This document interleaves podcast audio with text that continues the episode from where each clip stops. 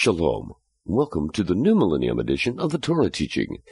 This audio program is produced by Lion and Lamb Ministries and is presented by Monte Judah. Korah. It begins by introducing some names to us of some individuals. It says, verse 1 Now Korah, the son of Izhar, the son of Kohath, the son of Levi, with Dathan and Aviram and the sons of Eliab, and On the son of Peleth, son of Reuben, took action. These names, as a result of taking the actions they will, have become immortalized. For it's in the name Korah that for generations in past and generations in the future will be synonymous with the word rebellion.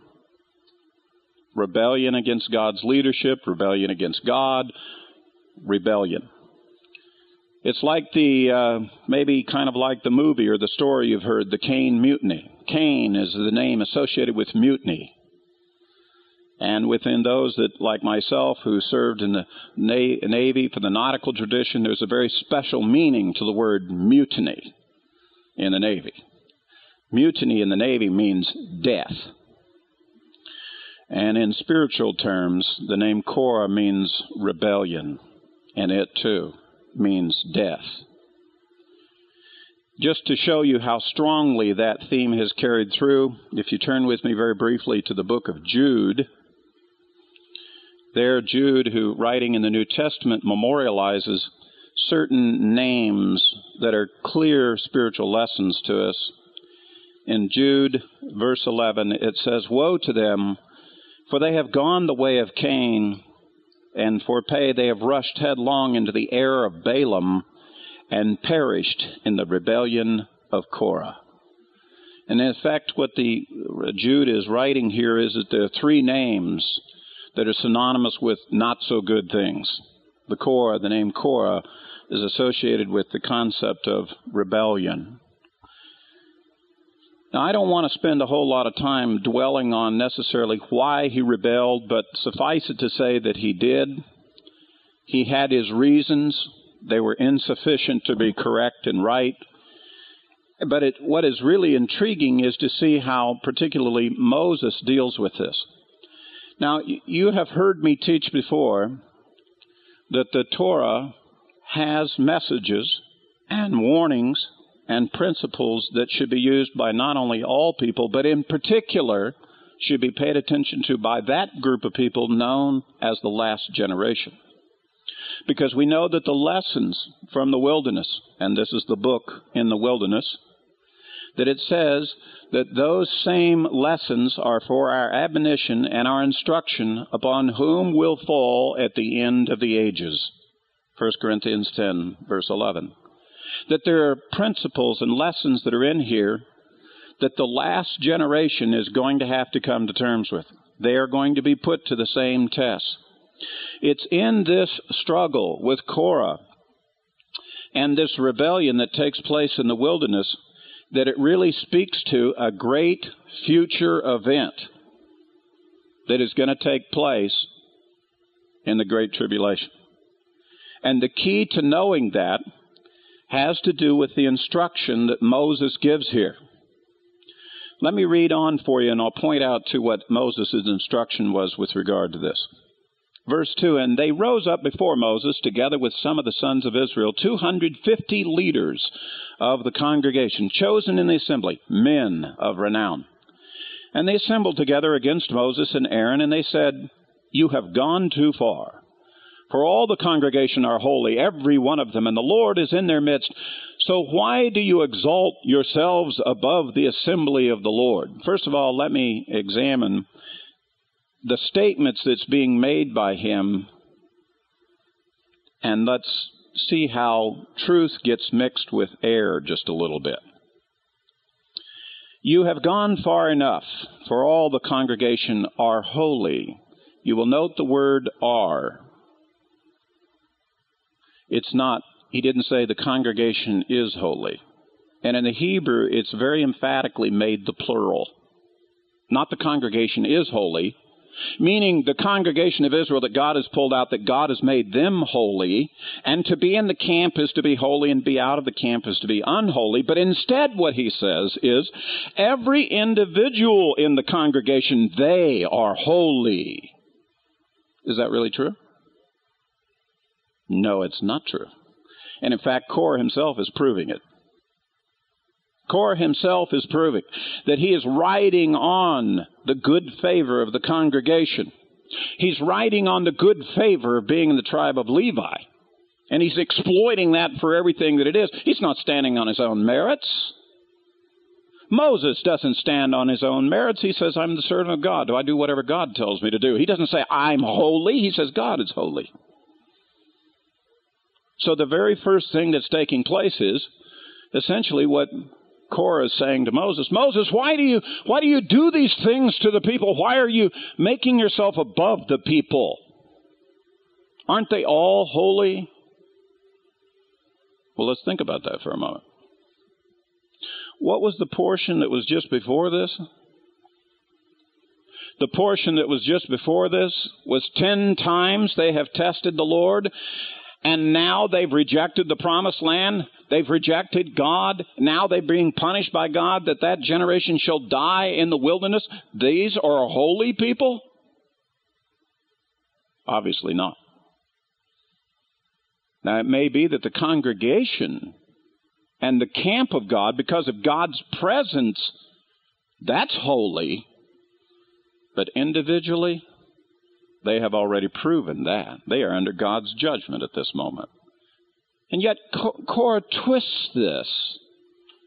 And he tries to make a, a, an argument for their, they're individually holy, so why are you doing Moses these things to them? So his argument fundamentally is flawed.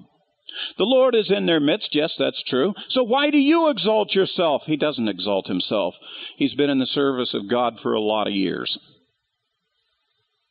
He didn't seek the job, God gave him the job. Scripture says that we humble ourselves unto the Lord and He exalts us in due time. They saw Moses exalted, but it was by the hand of God that he was exalted, not by Moses' hand.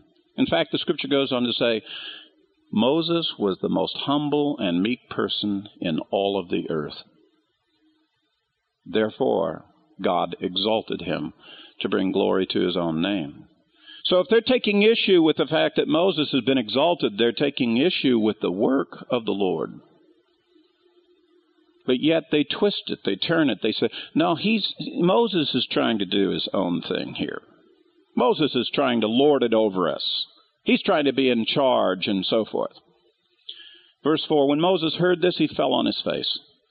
And he spoke to Korah and all his company, saying, Tomorrow morning the Lord will show you who is his and who is holy, and will bring him near to himself, even the one whom he will choose. He will bring near to himself. Not what you say, Korah, but what the Lord says is what will happen. And we will see who really is holy. You said everybody's holy. Let's see what God says is holy, since He is holy. Verse 5 And he spoke to Korah. He says, Bring him near to yourself. Verse 6 Do this. And this is the intriguing part for the sages of Israel. Take censers for yourself, Korah, and all your company. Put fire in them and lay incense upon them in the presence of the Lord tomorrow. And the man whom the Lord chooses shall be the one who is holy. You have gone far enough, you sons of Levi. There is one duty in the priesthood, in the temple service, that is the exclusive right of the great high priest. Are you aware of what that is? There's one particular duty. Normally, the, the, the, the priests, when they serve in the temple, it's by the casting of lots to determine which duty each does what. But there's one particular duty that if the high priest says, I wish to do that one, it's his to do. It is the offering of this fragrant incense before the Lord. It was that part when they would go in in the morning and they put fresh incense on the golden altar. It's not the trimming of the lamps or putting the morning sacrifice up or doing the other duties and so forth. If the high priest said, That's the one I want to do, it was his exclusive right to do so. And the issue here is, is that the sages believe that Korah was coming uh, to um, take issue with that particular branch of the Levites who had been made priest of, of the line of Aaron it is said that Korah was under the firstborn line of Levi, and so he's challenging and saying, Why is it not the firstborn of Levi that is now serving as priest? Why do you do this yourself? Why do you take this on yourself? Well, of course, the answer is because they didn't choose it, the Lord chose them. The Lord said through Aaron would be the priesthood, specifically within Levi. But Korah wants to come in and he wants to usurp that. He wants to have his say. He wants to be high priest.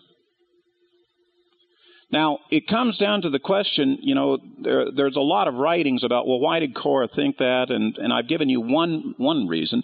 The other is, of course, was that he was handsome. It was said of Korah that he was a good looking guy. He was a tall, statuesque, handsome, chiseled looking features and so forth. And obviously he had charisma. I mean, he had 250 princes. I mean, so obviously he had some intellect. He had some ability to speak. You know, publicly, if you can lead 250 princes, Moses, you remember, he kind of stumbles in the lips. He's probably not a real good orator probably pauses at the wrong time, doesn't quite flow right. You know what I'm saying? In other words, it's hard to kind of listen to him. But Korah, it was a pleasure to hear him. Stimulating, charismatic, handsome. He also sang real good in the shower. If you understand my joke. In other words, there was a lot of reasons why he thought he should be, but are those reasons to be leaders?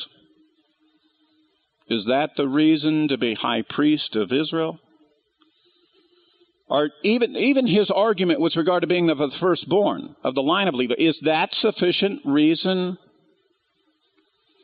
You'll notice that he joins up with a couple of other fellows, Dathan and Aviram, sons of Eliav, and On, the son of Peleth, sons of Reuben. Who's Reuben? Firstborn of Israel. How come they're not the tribe to have the scepter? How come they're not the tribe that should be ruling over all Israel? They're firstborn. Doesn't God say firstborn have certain privileges above others? That they're recognized in a special way by the living God? How come Reuben is not in charge? How come Moses is in charge? Well, we could go back and find all kinds of evidence to say why. But on this particular day, they're questioning this. I take you back to the instance of when they left Egypt. You remember, you know, Moses raised his staff. God opened up the Red Sea. The children of Israel went across on dry land. They were saved. The waters came back. They destroyed uh, Pharaoh's chariots and so forth. You know what? All the people of Israel stood up and said, Truly there is a God, and Moses is his servant. They rejoiced. Moses is his servant. There's no question about that. Well, here we are about two months later. Who is this Moses? What happened there? What happened that on one day it's all clear, it's straight, we see the miracles of God, everything is confirmed, it's all, every, everybody's happy with it, and the next day we don't remember any of that. The next day, it's an, like another day. It's like all of a sudden we just all of a sudden showed up here in the wilderness and we don't remember anything that's happened in the past or what has taken place. Korah and the 250 princes, Dathan, Aviram, and On, they were standing on the same shore there at the Red Sea, and they too, with the rest of Israel, had proclaimed Moses is the servant of God. Now they come questioning within two months. Well, what about the stuff in the past? What is it about us as people? And I expand this question beyond Israel. What is it about us that God can do good things to us, answer prayers for us in previous days, but we come to this day and this day's troubles or problems or whatever is so overwhelming that none of what has happened in the past can carry over and has any benefit to us? Or that there might be that question's already been asked and answered, and we somehow can't bring that forward. Paul teaches us that in our faith, in our walk before God, there are three things that stand out above other things faith, love, and hope. So those three things are definitely a part of our life, and that one of them stands out greater than the other love. Love is the greatest one of them. I don't know if you've noticed this or not, but there is a I think the reason why Paul jumped on that, not only because that's the teaching of Moses and the prophets and Yeshua and all the apostles. However, there is a dimension of time involved in those three things. Now, I'm not going to walk you through all the scriptures of it, but follow along with me here for a moment. Faith is based on promises of God, things of the past. If you have a promise, it's because somebody in the past has given you a promise. There's a little dimension of the past there. Faith, faith that grows and builds, builds upon things that have happened in the past and increases with events that take place. Love is always in the present tense. You can't love somebody in the past, you can't love somebody in the future, but you can love them today. And love is service. Love is always in the present tense. Hope is always in the future. The scripture says we hope for the resurrection. It's not here yet. It's a future thing out there. And basically what Paul's taught us in that and what if you were to follow through all the different teachings, and there are a multitude of verses, I, I don't have time to go into it as a specific teaching, but join with me for just a moment and, and understand that faith always deals with things of the past, love always deals with things of the present, hope is always things of the future. And when we pull them all together in the same day that we walk, we walk uprightly before God. We're encouraged, we're exhorted, we believe. It's, it's the model of believing. Why is love so much in the present? Because what's the greatest commandment? Love the Lord your God with all your heart, soul, and might. Second one, like unto it, love your neighbor. This is where the rubber hits the road. This is where reality is every day. Will you love God and obey Him? Will you love your neighbor and treat him with kindness? Every day you make the decision. And in fact, every day the walk of our faith is you get up every day and you remember the Lord. You remember what the Lord has done. And you bring forward into this day your faith, your confidence toward God. He's done it before, He'll do it again. He helped me before, He'll help me this day. Love, you know, is always that working component of all of our behavior. And hope, of course, is boy, we hope for the best. We hope for the future. You know what Korah did and Dathan and Aviram did? They forgot the past. They got up this day and they brought no faith in God forward. You know what the scripture says of them? They didn't believe. How can they say they didn't believe? Didn't they acknowledge God?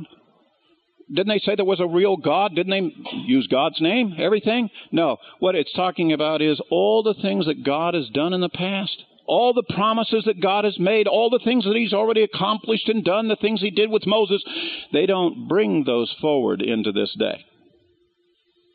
They want to leave those behind. Let's, let's forget that we said Moses is the servant of God. Let's forget the past. Let's not, let's not bring up all those good things that God has done. Let's put him to the test again this day. If you're going to walk away from your faith, you have to forget the past. You have to forget the past. If you're going to renew your faith, you have to renew what has God said in the past. What promises has He made to us? And we make a decision. Are we going to believe those promises? Are we going to bring those promises forward today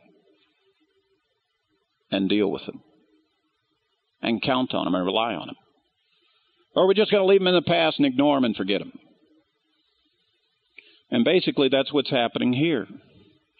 Korah and the others, they want to forget the past. They want to forget what Reuben, their father, did.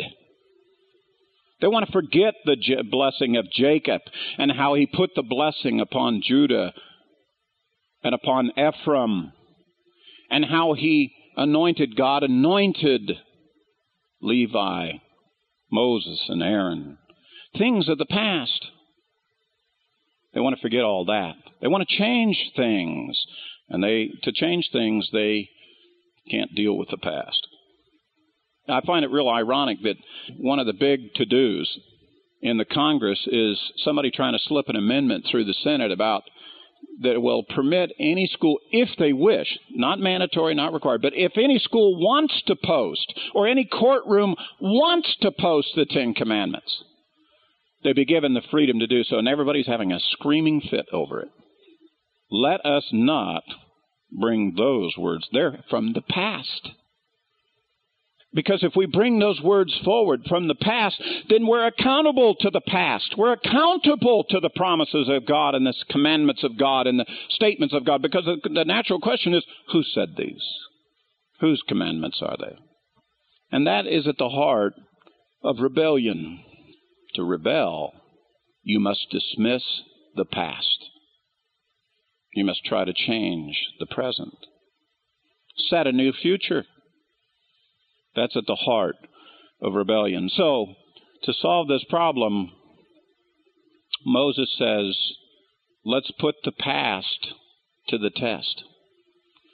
Let's put the present to the test. Let's put the future to the test. Let's take all of these things and let us see what God will do with these things. And he says, do this, take censers for yourself.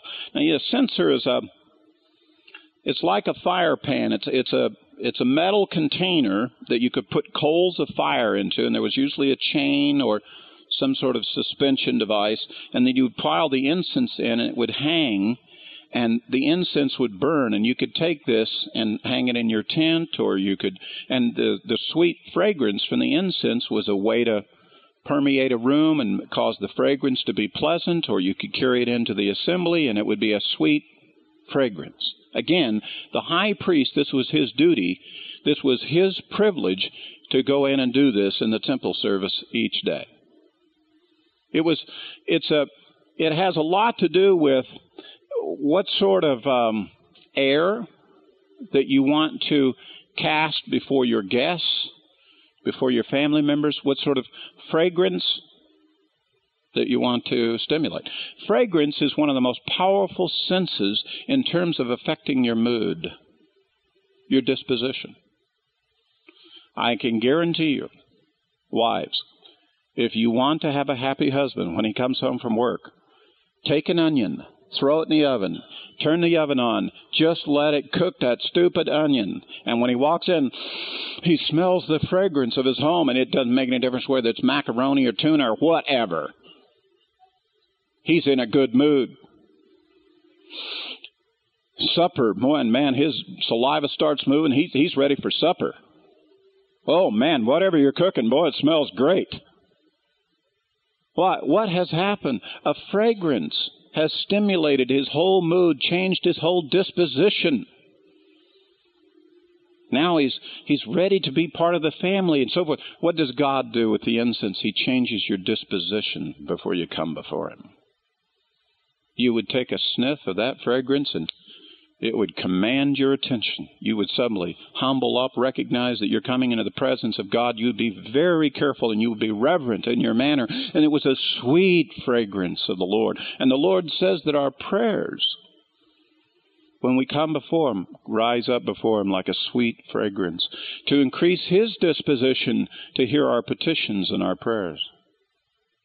So if you want to affect someone, if you really want to appease someone, you really want to reach out to someone, it's through the censer.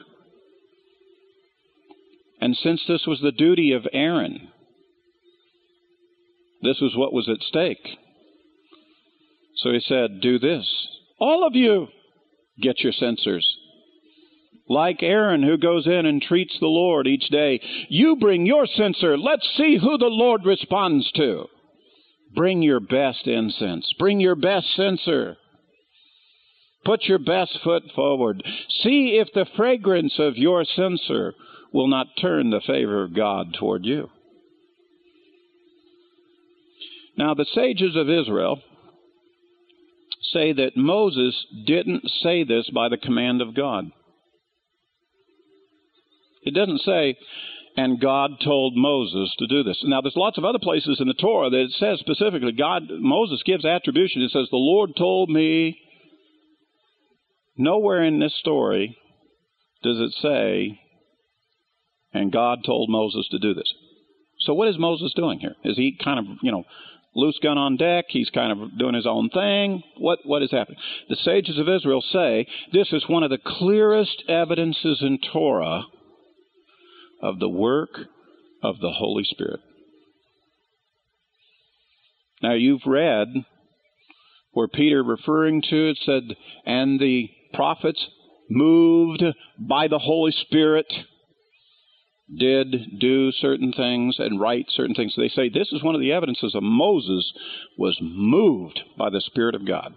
Not by the voice of God necessarily at the tent of meeting or from the cloud, but the Spirit of God moved him to do this. Tells him to put fire in and lay incense upon them in the presence of the Lord tomorrow, and the man whom the Lord chooses shall be the one who is holy. You have gone far enough your sons of Levi. No farther. Verse 8 Then Moses said to Korah, Hear now, you sons of Levi. Is it not enough for you that God of Israel has separated for you from the rest of the congregation to bring you near to himself and to do the service of the tabernacle of the Lord and to stand before the congregation to minister to them? That he has brought you near, Korah, and all your brothers, sons of Levi, with you, and are you seeking for the priesthood also? Let's expose you, Korah, for what you're really after. What's your objective? What's the agenda, Korah? Why, why are you coming against? What's the agenda? Moses penetrates, goes for what's the agenda? By the way, this is how you solve conflicts. If you have conflicts among brethren, and somebody's agitated and coming, the question must be asked what is it that you seek? What do you want? And you must pursue that to find resolution in the conflict. Therefore, you and all your company are gathered together against the Lord. But as for Aaron, who is he that you should grumble against him? It's kind of a defense of Aaron. It says, Look, you're coming after me. I understand that. You want this position of honor and respect. You've rallied up all these guys. Why are you picking on Aaron? What'd Aaron do to you? Nothing. All Aaron was doing was doing what he was told to do. But they want to pick on him. So it goes on to say that also he now that's dealing with Korah, and now he's got to deal with Dathan and Abiram. Verse 12 Then Moses sent a summons to Dathan and Abiram, sons of Eliab, but they said, We will not come up. Is it not enough that you have brought us up out of the land flowing of milk and honey? I want you to note that expression. They're referring to Egypt. Egypt is not the land flowing with milk and honey. But they take the words of the promise and they twist them. And they make reference to Egypt and they say, Egypt was the land flowing with milk and honey. And to have us die in the wilderness, but you would also lord it over us. Indeed, you have not brought us into a land flowing with milk and honey, nor have you given us the inheritance of fields and vineyards. See, Moses, you made promises to us and, and you haven't fulfilled them. Hey, we know the answer on this one. Let's stop and think. What, what are the facts? Okay, God brought them up to Kadesh Barnea. They were supposed to go in and take the land flowing with milk and honey, but you know, remember, they sent the spies in. The spies came back, gave a bad report. They died. And we're stuck in this wilderness. Why? Because we rejected the land flowing full of milk and honey. But on the other side of the page, the people are saying, the people are complaining, they've twisted everything.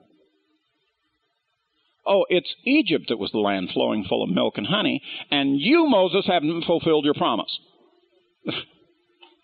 you know what I was supposed to believe for you? You see how they twisted it? To make an argument. I mean, they're using the same words, but they're, there's, there's no truth here.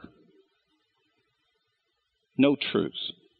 And furthermore, in this conflict, they've come to the point we will not go up and talk to you.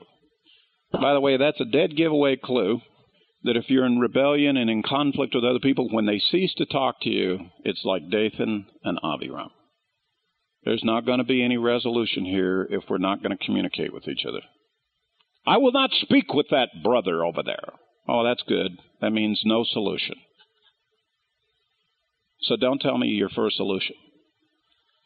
Because there can't be solution if we can't meet and talk. In the Hebrew way of rendering a conversation, and this happened in the trial of Yeshua. Do you remember specifically in the trial when Yeshua was being tried that he asked a question to the high priest and the servant slapped him?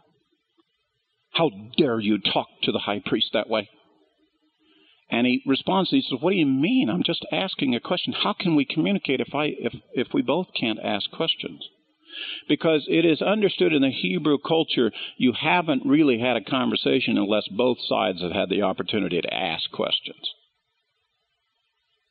If one side is talking and giving statements, the other side's listening, there wasn't much communication. You can't go back and say, Yeah, we discussed it you can go back and say, Well, I heard, but no, we didn't get a chance to discuss it because I didn't get a chance to ask any questions. And at this particular point, Dathan and Abiram have moved to the mode of making statements, not asking questions. And Moses can't ask any questions. Therefore, all the communication is broken down. No hope. There's no hope to resolve this.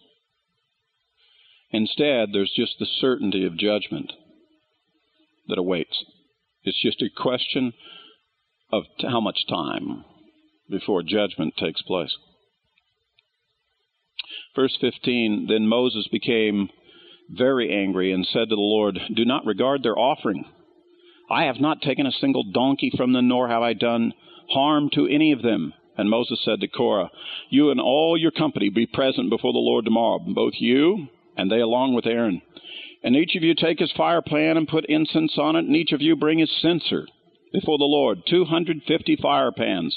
And also you and Aaron shall bring his fire pan. So they each took his own censer and put fire on it, laid incense on it, and they stood at the doorway of the tent of the meeting with Moses and Aaron. Thus Korah assembled all the congregation against them at the doorway of the tent of meeting, and the glory of the Lord appeared to all of the congregation. Then the Lord spoke to Moses and said, and Aaron saying, Separate yourselves from among this congregation, that I may consume them instantly. Oh, that's right, God's involved in this. God has an opinion. You know what generally happens, you know, when we don't bring faith forward on a daily basis? When we get into conflict, the same mistake is we leave God out of the argument we leave God out of the conflict. We just make it a one on one, a one on two kind of thing, but we don't want to let God in here in this deal. And usually, at the time that God does get permitted to come back into it, then it's usually time for judgment. Then God's going to have something to say. And he suggests to Moses that they should separate themselves, and but Moses pleads for the congregation and Verse 22 But they fell on their faces and said, O God, thou God of the Spirit of all flesh, when one man sins, wilt thou be angry with the entire congregation? Because it appears at this moment God's going to judge all of them. all three million for the behavior of three. Is God being fair there? Is that right? Does God have a right to judge all of the people? I mean, there was probably some guys back there that didn't even know this thing was going on. They just back there doing their own thing in their tent and probably doing some embroidery and and it was after the fact they found out some guy named Dathan got upset with Moses and and what happened to him and he said, Wow, you know, and, and if the Holy Spirit were to walk him and say, By the way, you were about that close to being gone because God got upset about all that. Folks, I have news for you. In the world that we live in, we live in a world that the God is getting very angry about. We ourselves are that close to judgment. We, you and me, we're that close. Don't you remember the commandments that it says if someone's murdered in a city, that they have to bring the elders of the city because the whole city is going to be judged guilty? How many murders in our city? God is the God of the living. He wants to have an accounting for all behavior. And he says that yes, if we as a part of that community contribute to the atmosphere that bred this disobedience, this misconduct, this rebellion, we too get lumped in with them. And oh, by the way, God's right. And if he wants to exercise judgment and judge us, he has the right to do it.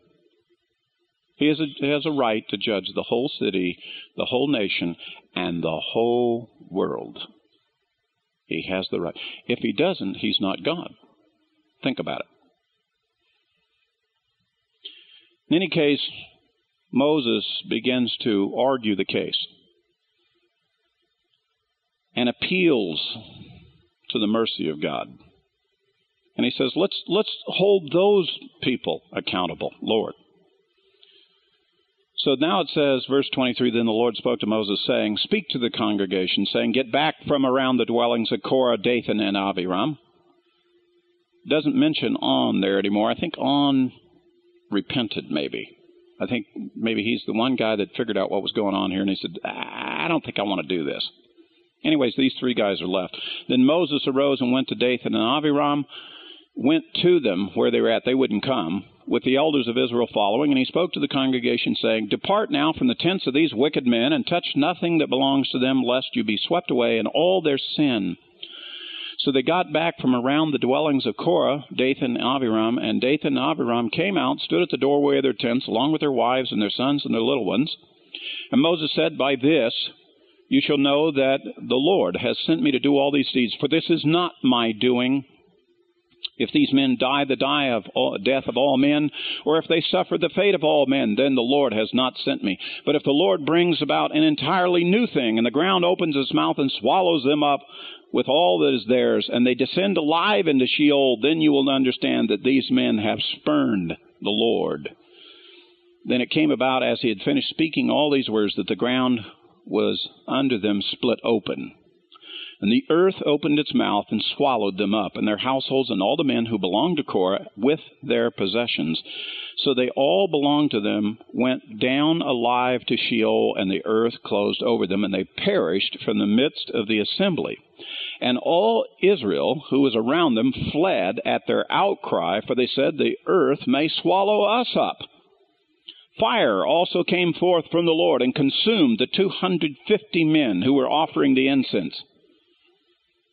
Then the Lord spoke to Moses, saying, Say to Eleazar, the son of Aaron the priest, that he shall take up the censers out of the midst of the blaze, for they are holy, and you scatter the burning coals abroad. As for the censers of these men, who have sinned at the cost of their lives, let them be made into hammered sheets for a plating of the altar, since they did present them before the Lord, and they are holy, and they shall be for a sign to the sons of Israel pretty devastating judgment. I can't imagine uh, seeing it as to it must have been kind of a disturbing event. I can assure you that had I been there and had I seen it, and had you been there and had you seen it, I believe you and I would have concluded some things. Moses is really God's anointed, and speaking against Moses and trying to come against him and Aaron is not a good idea. You would have thought they would have figured that out, right? You would have thought that they would have said, hey, whatever it is that Korah was doing, the Lord didn't like it, and he got judged. And in fact, that's the way Moses puts this. He says, by this act, it won't be that I was called of God, it will be that they spurned the Lord. Boom. They obviously spurned the Lord. The scripture tells us, and this is a classic teaching of all spiritual teachers, especially Torah teachers. When you go to teach a person the scripture and spiritual things, you're not to be bringing them to you. You're to be presenting them to the Lord. That whatever spiritual teaching that we may do, it's to bring you and put you before the Lord, not to bring you and get you to follow me.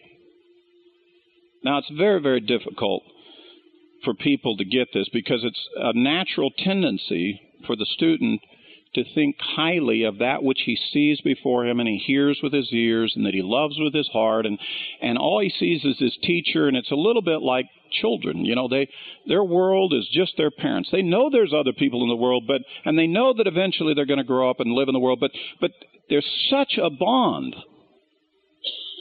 between teacher and student that it's used you know to teach with but that's not the goal Moses' goal was not to bring the affections of Israel to himself. His goal was to bring the children of Israel and present them before the Lord. And even in the case of this conflict, when they came against him, he was being wise and careful and to make sure that it's the people who are coming before the Lord, not before the teacher. And that is counsel to any leader who may be in a dispute to always be mindful. I'm not seeking the desire of the people to me. I'm rather seeking that the people's desire will be toward God. And so, however, we're going to resolve this conflict and whatever complaints may be, it will be that's our ultimate goal. That's the objective that is to be completed. Now, you heard Moses say, ta- do this. Take censers. This thing that belongs to the great, this duty of the great high priest, this object. And by the way, the only censer that was actually permitted, according to God's commandment, is the one that was made as the holy vessels, only the one there that Aaron used. Doesn't it sound a little off key? Moses would be saying, okay, all you guys bring your censers. Wouldn't, wouldn't they, wouldn't you have thought they would have thought, hey, wait a minute, my censer is not anointed but I'm going to bring my censer in here. See, there's only one censer in there that's actually anointed. They forgot that part. They thought maybe they could get their censer qualified. They thought maybe they could qualify their censer. But they were, you know, and so they say that Moses was being very wise here because he knew which one God would support. The one he called for to be made after the pattern in heaven, not the one after the pattern of Korah's tent. So he was on pretty safe ground. He knew what was going to come here. And that's the reason why he had great confidence, because he had built everything according to what the pattern of what God had said. He didn't come up with a design of censers. It's what God had told him to do. And it was what God had instructed Aaron to do. And therefore, if these other guys bring these other censers in, we know they're not going to make it. So it's pretty clear that Moses understood the meaning of these censers. Now, did you know that in the scripture, this is the key issue that's talked about at the end of the age? This is the key controversy of the judgment of the household of God. It has to do with a particular censer. That's what's spoken of in the book of Revelation. It's a particular censer that will be the judgment point upon the final generation. To get to the book of Revelation, we got to go first through Ezekiel chapter 9, where it talks about the judgment that is to be done. And if you will, uh, jump over there with me to Ezekiel 9 for a moment. In Ezekiel chapter 9 is the judgment that takes place upon the whole house of God as a result of certain abominations that are taking place. And it dispatches from the very beginning, and it says that there are a series of angels that come forth. Let me read from Ezekiel 9, verse 1. Then he cried out in my hearing with a loud voice, saying, Draw near, O executioners of the city, each with his destroying weapon in his hand. And behold, six men came from the direction of the upper gate, which is faces north, each with his shattering weapon in his hand, and among them was a certain man clothed in linen, with a writing case on his loins, and they went in and stood beside the bronze altar. The fire that goes into the censer comes from the bronze altar. The coals that are in the censer must come from that altar. And so they go and they stay there. And then he gives the Lord gives command for the judgment, verse four. And the Lord said, Go through the midst of the city, even through the midst of Jerusalem, put a mark on the foreheads of all the men who sigh and groan over all the abominations which are being committed in its midst. But to the others he said in my hearing, Go through the city after him, strike do not let your eye have pity and do not spare. Utterly slay old men, young men, maidens, little children, and women. Do not touch any man on whom is the mark, and you shall start from my sanctuary. So they started with the elders, with the elders who were before the temple. I want you to remember that. With the elders who are before the temple. And Ezekiel basically cries out, verse 8, he says, Alas, O Lord, O God, art thou destroying the whole remnant of Israel by pouring out thy wrath on Jerusalem? You remember how Moses begged for the life of Israel? Oh God, will you destroy the whole congregation? Here's Ezekiel. Oh God, will you destroy the whole remnant, everyone who believes? See the parallel? But the real parallel is the censer because if you back up one chapter, which set the stage, and I want you to remember, it was the elders. He begins first with the elders who are before there. Chapter 8, verse 11, describing the abominations, here's what he says. And standing in front of them were 70 elders of the house of Israel, with Jahaziah and the son of Shaphan standing among them, each man with his censer in his hand. There's only one censer that's used in the temple. We've already learned this lesson. But it says there's going to be another abomination. There's going to be another judgment, a very fierce judgment that will come at the end of the age that has to do with, again, each man holding his censer in his hand. Each man is attempting to entreat God to influence God's decisions and things instead of following what God said and it will be a rebellion. It will be an apostasy. It will be sin that originates all the way and it rises all the way up into the elders of Israel, the 70 elders. And it says judgment starts there with them, just like the pattern back in the wilderness. Korah was a man of renown a man of much esteem. It's from the men of renown, the men of esteem, that the judgment will hit first. Because they're in the position to do such a grievous sin. And you know what the sages call all of this? Sin unto death. This is the sin unto death when the scripture talks about the New Testament, if a man commits a sin unto death, you know what they're talking about? Rebellion. Rebellion against God. They think that they can take their censer before God in lieu of God's anointed. Now, I'm not talking about, and I'm not making application in the New Testament faith about a little church split or it's about somebody, you know, rising up against the pastor. I'm not talking about that. I'm talking about at the end of the age that there will be a rebellion against the true great high priest after the order of Melchizedek and his censer. And they will come thinking that they can have authority over him. And let's make him something less. I got news for you, folks.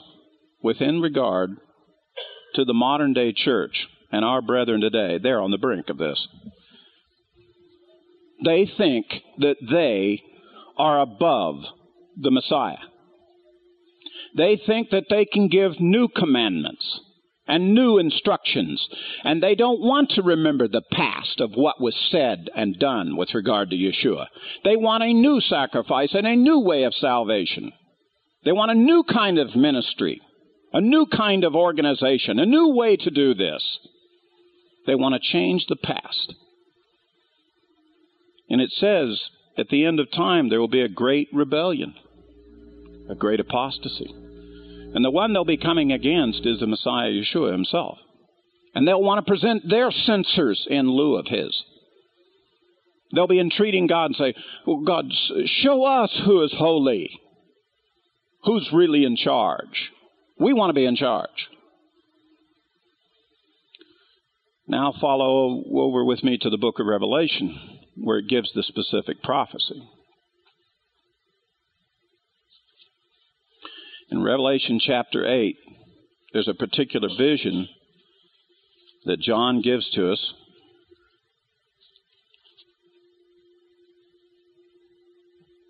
And it comes at the time of the seventh seal. Specifically, it's in conjunction with the description of the, that. Chapter 8, verse 1 And when he broke the seventh seal, there was silence in the heaven for a space of half an hour. And then he begins to talk about the the uh, angels. He sees some angels, seven trumpet angels, and then he sees another angel. Verse three, and another angel came, stood at the altar. Remember what we use the altar for? Holding a golden censer. Much incense was given to him that he might add it to the prayers of all the saints upon the golden altar which is before the throne. And the smoke of the incense with the prayers of the saints went up before God out of the angel's hand.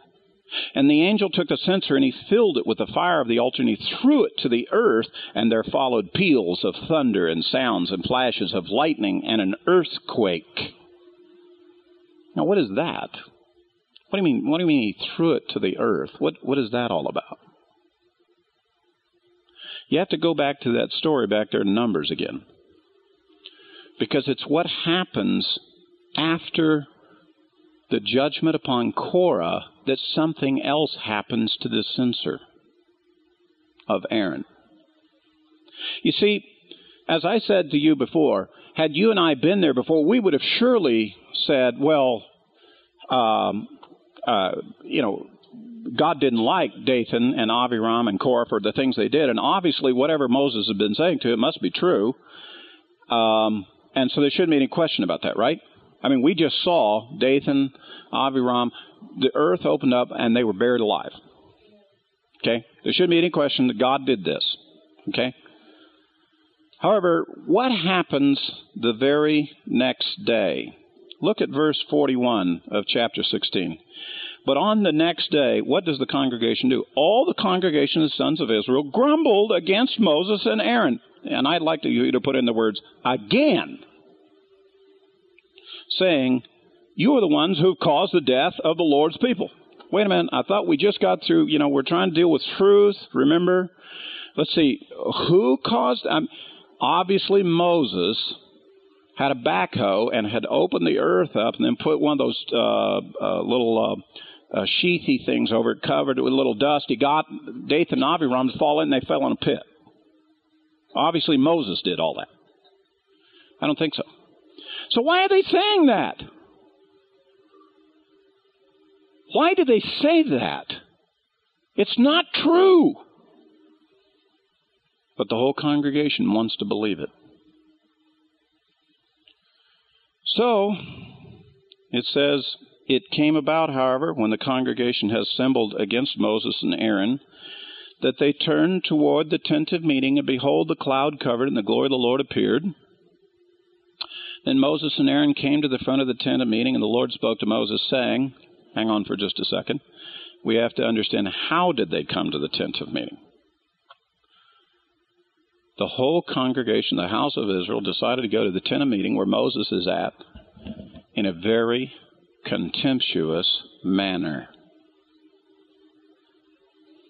Going back into the past, God had said when He set up the sanctuary, if you ever approach my altar and my tent of meeting in a contemptuous manner, in that day you will die.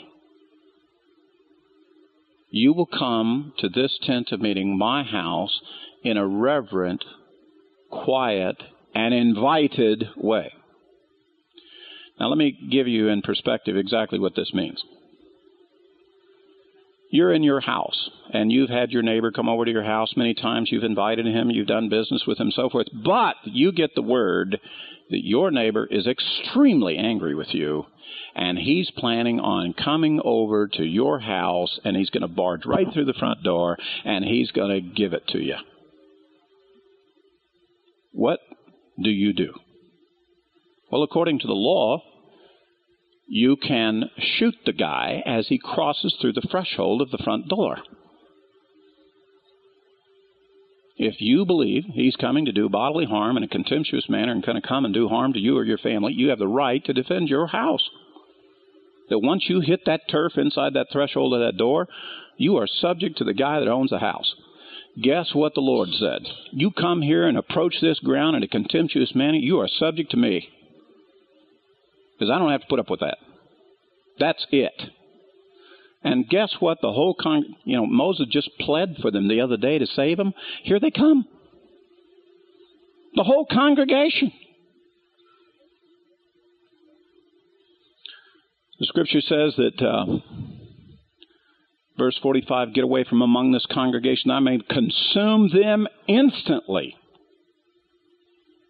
Then they fell on their faces. And Moses said to Aaron, Listen to this Take your censer, put in it fire from the altar, and lay incense on it. Then bring it quickly to the congregation and make atonement for them. For wrath has gone forth from the Lord, and the plague has already begun. Now, according to the traditional teaching of this, this is what happened. Here's Moses, Aaron. They're on their faces before God. Immediately, Aaron got up. He grabbed his censer. He immediately went over. He got some coals off of the altar. He immediately went and got some incense. He dumped it into the thing. And then he ran out of the tent of meeting. And it says that he began to run through the crowds of Israel. He had to really run hard because the, the, the death that was sweeping through the assembly, he had to chase the line of death and get in front of it that the death was literally moving through the whole crowd. And he had to run, to sprint to get to where the line of death was and hold the censer out so it would stop the death. It was a race. 14,700 sons of Israel lost the race. 14,700. It was just 250 the day before. Now, if you were to see 14,700 people dead in one place, they'd all congregated in one place and they all fell dead, it would have been quite a scene. That's a lot of people. That's more people than, say, a basketball gymnasium. In the short time that it took for Aaron to grab his censer and get out there, there was a whole bunch of people who died. A whole bunch of people who lived. But that's how quick it was.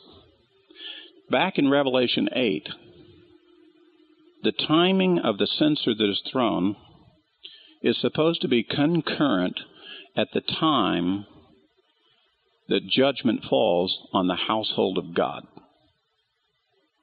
You know, just like what it said there in Ezekiel 9. You see, the first set of seven angels that go out and the Great Tribulation are not the seven seal angels or trumpet angels or plague angels. The first seven are the Ezekiel 9 angels. six of them go out to slay all those who have participated and been a part of the abomination, who have been part of the great rebellion against the great high priest, who have committed ab- abominations with other gods. And if you look at Ezekiel 8, it says specifically that people will commit abominations with the gods of Egypt again. They will have done it with the Roman gods and with the Babylonian gods. They will have done it with them all, all at the same time, right in the sanctuary. And they're all rebelling. And it says that God will, this time, we don't have anybody down. We don't have an Aaron. Says this time the censer that blocks the death is the one that comes from heaven in the temple service up there. And it has to be thrown to the earth to stop the plague. See, that event that happened in the wilderness is a test, something that's going to happen in the future to the last generation in the Great Tribulation. The scriptures have given it very clearly to us. So that when we see it, we'll understand why. Now, while we've been sitting here this day, considering this passage of Scripture about Korah and his rebellion and about God and how he responded and what Moses and Aaron did and so forth, and we're all sitting kind of academically looking at it from the third person saying, well, that's kind of interesting and so forth there. The fact is, you and I are going to see this. Only it's going to happen to our brethren. It's going to happen in the midst of our congregation, our assembly, the one that will be here in the world, the one we're going to be involved with. So, what are the lessons that we should be learning from it? Maybe we should be very careful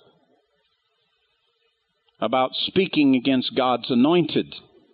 Maybe we should be very careful with regard to remembering the past and bringing our faith forward into this day and not eliminating God from it. And maybe we should be very careful about not participating in the abominations that are taking place.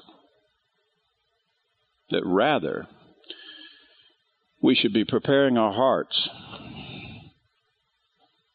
to see a great judgment. I really believe, in fact, turn with me there for the last verse for this message. 1 Thessalonians 4. the verse about everybody likes to quote for the second coming. 1 Thessalonians 4. They usually like to read from verse 16, for the Lord himself will descend with, from heaven with a shout and the voice of the archangel and so forth. But really, to understand the context of this passage, you have to go back to verse 13. In verse 13, it says this But we do not want you to be uninformed, brethren about those who are asleep, that you may not grieve, as do the rest who have no hope. For we believe that Yeshua died, rose again, even so God will bring with him those who have fallen asleep in Yeshua. For this we say to you by the word of the Lord, that we who are alive and remain until the coming of the Lord shall not precede those who have fallen asleep.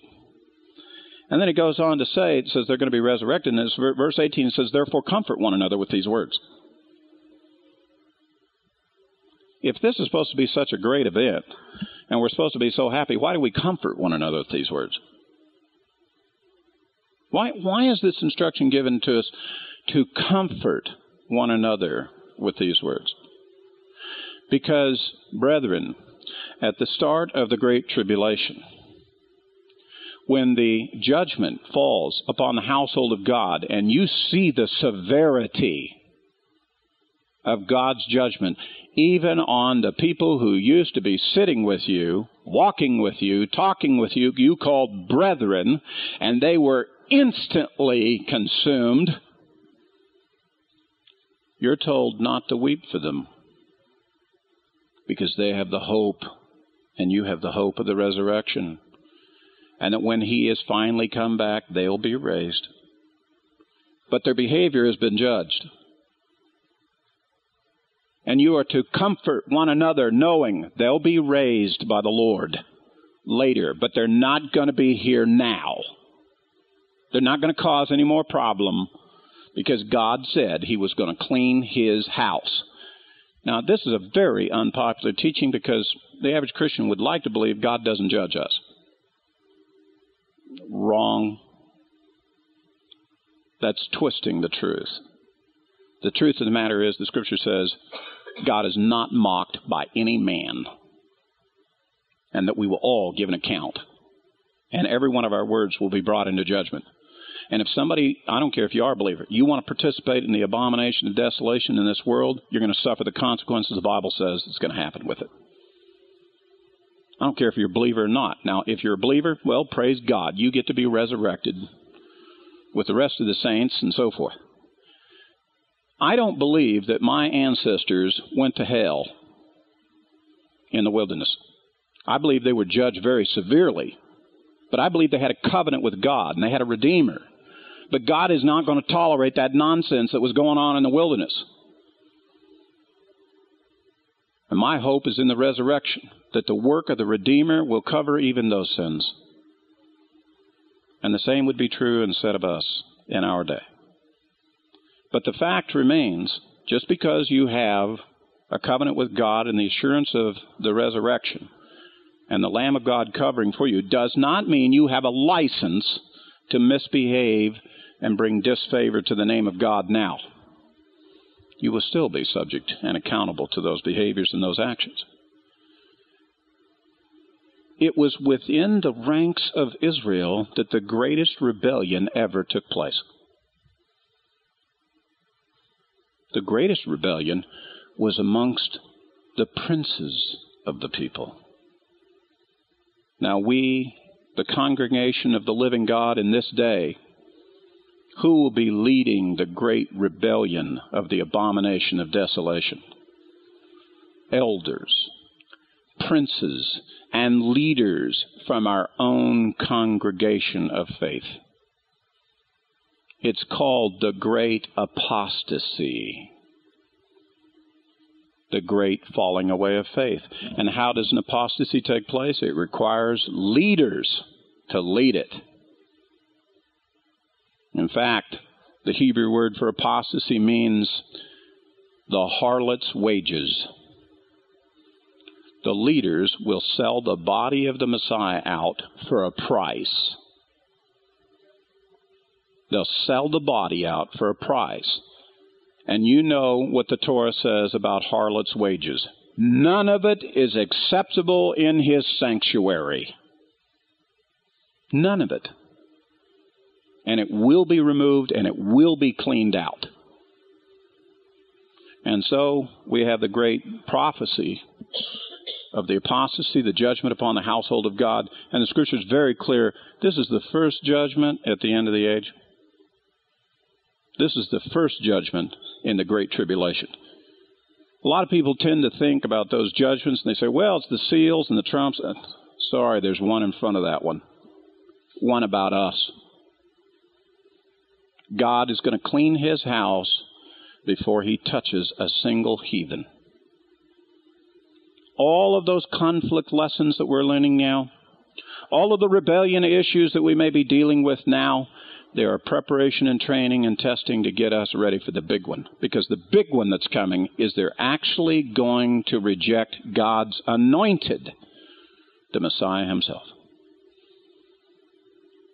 And you would say, well, such a thing is not possible. I got news for you. Look back at the history of Israel and explain this to me. How is it possible